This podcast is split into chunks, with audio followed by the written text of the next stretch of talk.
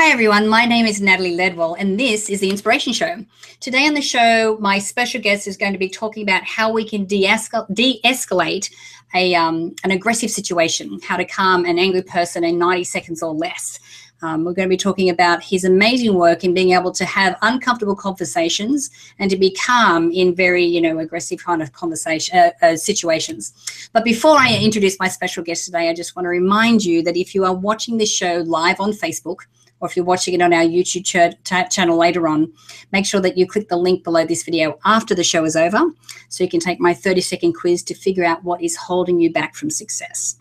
So please let me introduce my special guest, lawyer, uh, lawyer turned peacemaker, Doug Noll. How are you, Doug? I'm well. How are you today? I am absolutely fabulous. Um, now, this is a very interesting conversation to be having right now. I think uh, that there is quite a lot of um, upheaval in, on the planet at the moment. Um, and when we're looking at this, well, the kind of conversations we're talking about, that can be quite, um, you know, emotional, happen not just face to face, but social media and, and a lot whole other uh, other mediums as well. Um, so I'm looking forward to chatting to you about how we can handle those situations. But um, before we do that, why don't you tell us a little bit about your background and your story and how you got to do this kind of work? Sure. I uh, my professional background is as a lawyer. Uh, I graduated from law school in 1977 and uh, clerked for a judge for a year, and then went into private practice in 1978 in September. Tried my first jury trial in November of 1978, and for the next 22 years, tried cases of all different kinds. Along the way, um, I began to realize that maybe, although I was a very good trial lawyer, uh, I began to realize that that I was not serving people in the way that I wanted. So I had a long conversation with myself and eventually enrolled in a new program, master's degree program at Fresno Pacific University in Fresno, California, which is the West Coast Mennonite University. And that master's degree program was a study was peacemaking and conflict studies because I was really interested in learning more about human conflict and that that was in the mid 90s uh, and it really turned my head around about what the what i saw were the deficiencies in our legal system in terms of how it really served people and also gave me a lot of hints about why people fight what they fight about when they fight and led me on a journey to explore how i could serve people as a mediator and peacemaker to help them resolve really difficult conflicts so I left my practice, law practice in 2000. I was a senior partner in a major firm, and my life really began at 50. Uh, and since that time, I have worked in thousands of conflicts, helping people solve solve problems.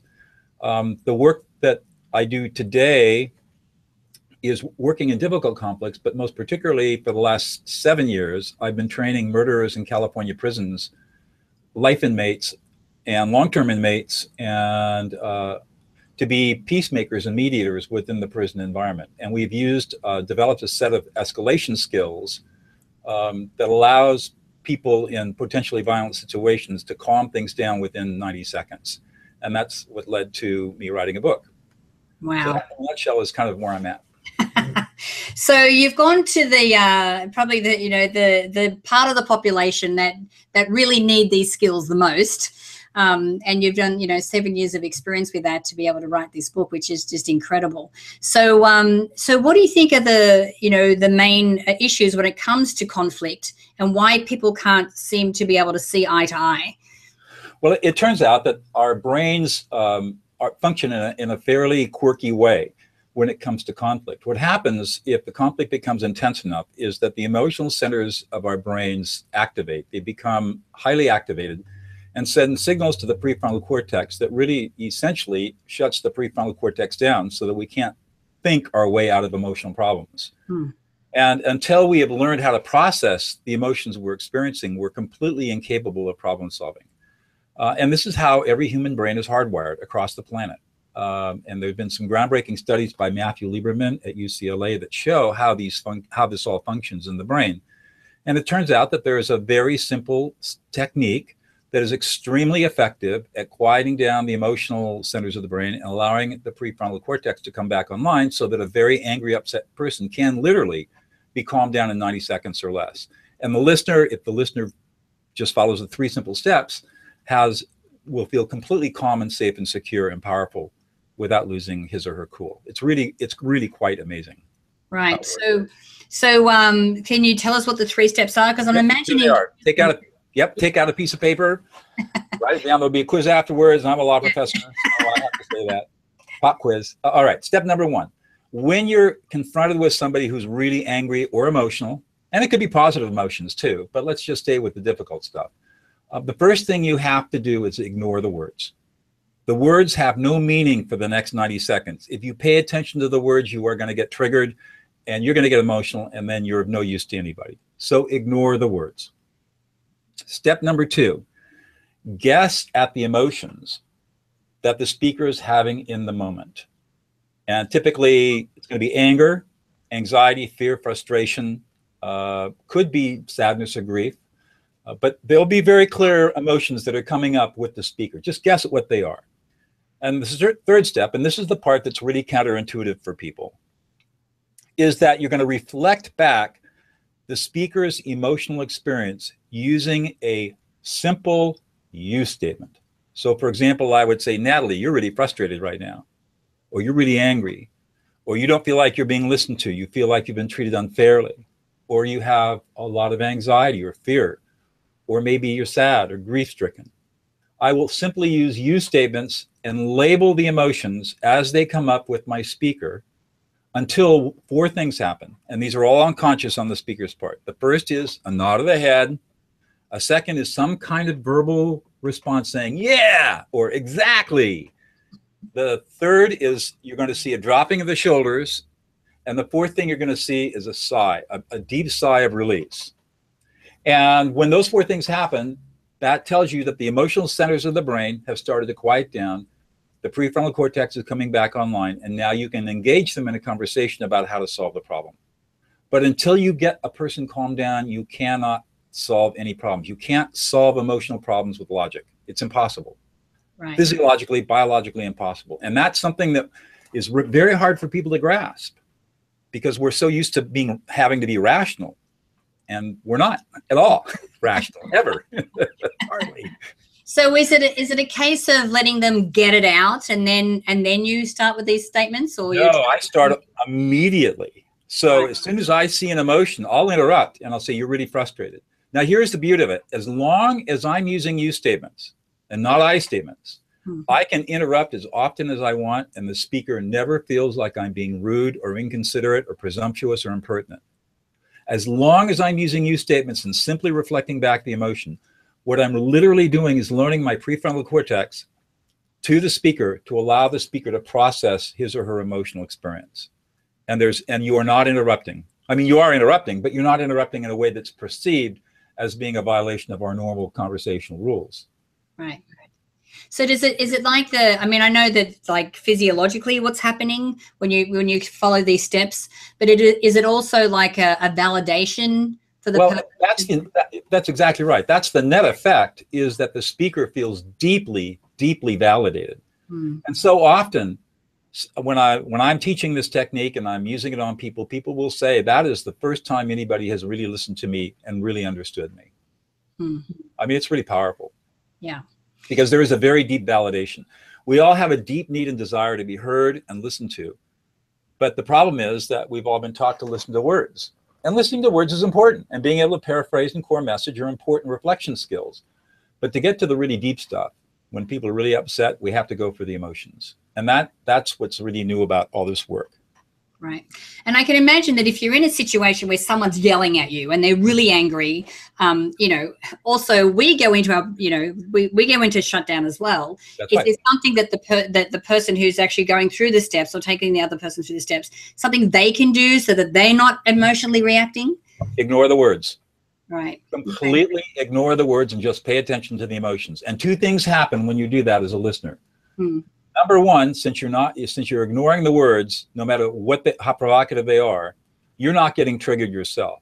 And number two your ego disappears. And you feel completely egoless for the time that you're reflecting back. And when you're in that place of egolessness you have enormous power because Hmm. you feel completely in control and completely safe. Um, and this has been proven time and time and time again in extremely violent prisons and elsewhere. I've had, I mean, invariably when I teach at graduate schools, um, I'll have some student who just can, cannot get her, her mind or his mind around what this is and challenges me. And oftentimes with the millennials, I get a, an ad hominem attack telling me I'm crazy and who the hell do I think I am? And I immediately turn and I de-escalate them right there and show the whole class how it's done in the moment. And they and they're always the class is always astounded at the results that we get because the whole thing is over with in 30 seconds. Right. And so how does this translate if we're, you know, looking at a medium like social media? Same thing, not of course never quite as effective, but uh, I've used it quite effectively on my YouTube channel uh, mm-hmm. where I get snarky comments and uh, I have to make a decision: do I want to keep the comment on or take it off? But but oftentimes, what I'll do is just label what I think the emotions are behind the snarky or mean or rude or uh, disrespectful comment, and that's all I'll do. I'll just say you're really angry, you're really frustrated, um, you're confused, you feel anxious, whatever it might be, and and I have never had anybody reply back after that. so it works. It Excellent. Works. So, can you share some stories or experiences that you've had where you've seen that this work has really been working in the prison system? Uh, I, yeah, I have a lot of stories, but my favorite one was early on on the prison project uh, when we were training our first 15 women in what was then the largest, most violent women's prison in the world. Uh, we walked into the training room, which is a dingy conference room, and one of our students was sitting in a chair and she was quietly sobbing. And so my partner and colleague, Laurel Kaufer, and I, walked up to her and Laurel asked her what was going on. And she said, I've been in prison for more than 10 years. When I left prison, my son was four years, five, six years old, whatever it was. And he, um, I, he, he's in the care of my sister who's raising him. And I've written him every week for the whole time I've been in prison, and I never got a response from him. Last week, I decided to write a letter using the skills that you guys have been teaching me. And today I got my very first letter from him, and he's coming to visit me in two weeks. Wow. Yeah. I hear that story over and over and over again, yeah. or variations on it. It's amazing. Right. And, and Here's the thing that's really funny is I, I again teaching in, in my in graduate class at Pepperdine. Um, I always tell my young female students, I say, be very careful with these with these tools when you go out and work with them because guys guys will think that you're really interested in them. And sure enough, every time we come back and say, "What happened?" Because I always tell people go out and practice this on a Starbucks barista before you do anything else. And invariably, they come back, and the story is that, that maybe there was a guy in line. He dropped a bunch of papers on the floor, and the student turns around and helps him pick up the paper and says, "Oh, you must be really frustrated and embarrassed." And, and then the story invariably is, and then he started hitting on me. Yeah. so it, it's it's pretty powerful. Well, I can imagine that it is because you know, and that's the thing. I think all of us part of our frustration is that we want to be heard and especially when we have a platform like you know social media right. um, and there seems to be such a division at the moment and and i i understand too like I, i'll have i remember um, in around election time i put something up uh, about um, that uh, what's the name you know uh, Clinton had said, but it was because it was something about women and right. the tirade that came. I'm just like, whoa! I didn't respond to any of it, but it was just like, wow, it's it's interesting Crazy. how divided we so, are. So we see on social media a lot of shouting. Yeah. Right? I mean, and that shouting is really a signal saying, I'm not being listened to. I'm mm. not being heard. So if you can imagine being on a river and they're rapids. I mean, what do you have to do to be heard across the river? You have to shout because you can't be heard. And so we, t- uh, what's what we do? We raise our voices when we don't think we're being listened to, and that's why arguments escalate into shouting matches, and why we see shouting matches on social media, because people are not being heard. They're not being listened to. So using these skills, I call it listening people into existence. For the first time, their very existence as a human being is, to use the word you use, validated. And it's mm-hmm. powerful how it de-escalates and calms people down immediately. Yeah. And I'm assuming that, like with the inmates that you've been working with, I mean, these skills are helping them not just while they're in jail, but outside as well. We have over 500 inmates who have been trained in our skills, who have been released on parole. And so far as we know, there have been no reports of recidivism, no reoffending. Right. That's just, that's just incredible. Yeah. It must be so amazing to do that. And, and the work that you've been doing here is, is great. So with the book, um, that, so that's coming out. So who, who's the book apl- applicable to? The book is applicable to anybody on the planet who wants to learn how to calm an angry adult or an angry child. This works great on two-year-olds or an elderly person, anybody who's upset, the, the, the skill set work. And the book really goes through the arc of life, starting with small children and ending up with politically polarized conversations and shows how to use these skills in a whole hundreds of different circumstances and situations.